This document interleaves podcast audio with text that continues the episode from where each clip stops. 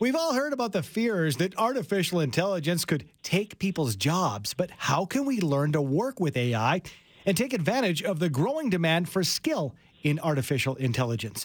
Joining us to discuss is Jenny Yang, Senior Advisor at the MaRS Innovation Hub. Good morning to you, Jenny.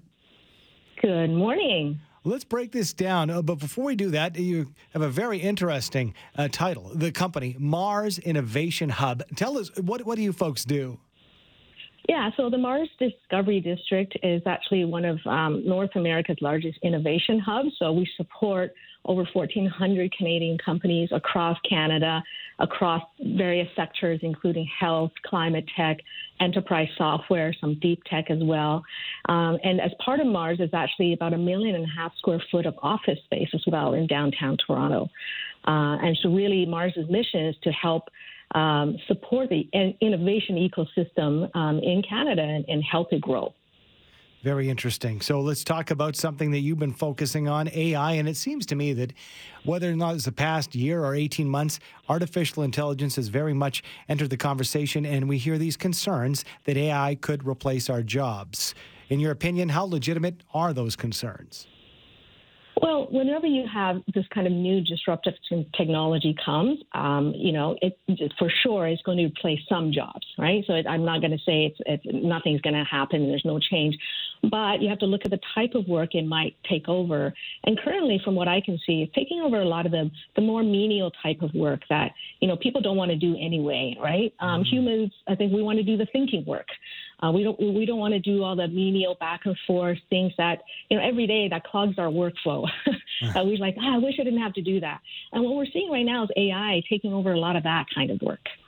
So, so to a certain extent, I want to bring it back in time.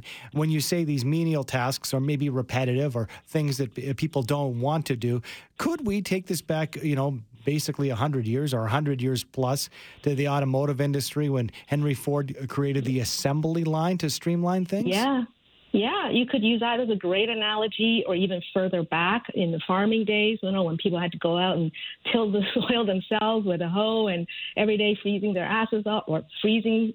Yeah, yeah, I, I, get that 100%. Yeah. Um, and now you have machines to do that work. You know, these are work, and, and we still have farmers, right? But farmers are just much more effective and efficient now, and they get to do the work that they enjoy. Mm-hmm. And so we're seeing that revolution, I think, more for the knowledge economy now. Uh, I would say in the industrial revolution, we've seen that in the uh, the more physical labor side, and we're starting with AI. You see that revolution happening in the in the knowledge economy. From your perspective, and by the way, we're speaking with Jenny Yang, Senior Advisor at MaRS Innovation Hub. How would you describe the current landscape of AI and what the key trends that are shaping the uh, artificial intelligence industry, so to speak?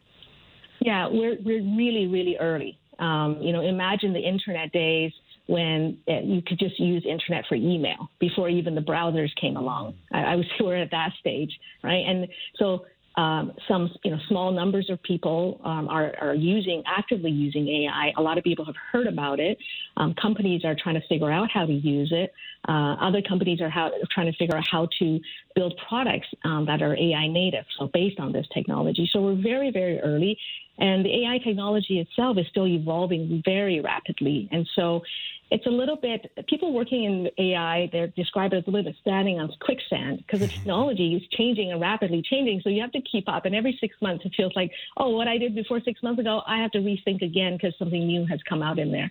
So it's still a rapidly changing industry, and we're very early, I would say. You mentioned uh, people working in AI because, yes, it's a digital world, but it does need people to run it and uh, to control mm-hmm. it and mm-hmm. to move it forward.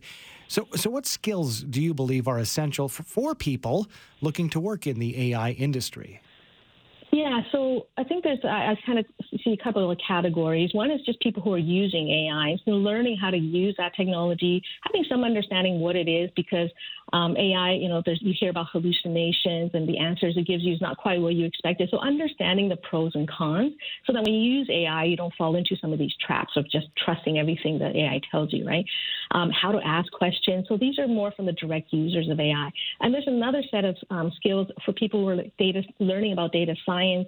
Um, these are people who are going to be building AI products, so building other products on top of AI, and that requires much more uh, I think, uh, you know, deeper education, mm. deeper education on how AI works. So uh, I say, you know, everyone should learn how to get exposure. It's like when, you know, Google came out and you, you were doing search and you kind of had to learn how to ask Google questions, you know, how to type in the search query to get the best answers.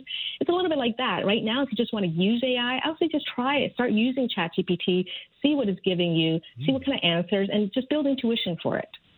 Jenny, I want to ask you this because with anything new, there are, you know, sometimes there's some pitfalls and there's some questions mm-hmm. surrounding the usage. And, and in this case, maybe ethics when you talk about education and artificial intelligence, perhaps eh, helping our students, and that might be a light word, with their essays. Yeah. And, and we've heard about the music business having some issues with AI. So uh, yeah. is, is the conundrum the fact that we can't make it go away to solve the problem, but we have to govern it? Is, is that going to be the problem with a lot of these industries?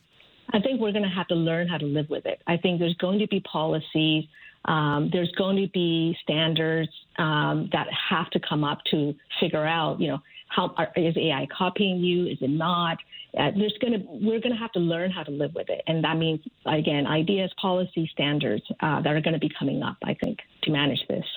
Absolutely, Jenny. Uh, thanks for your insight and uh, thanks for your time this morning. We appreciate it. Thank you for having me. Jenny Yang is Senior Advisor at the MaRS Innovation Hub.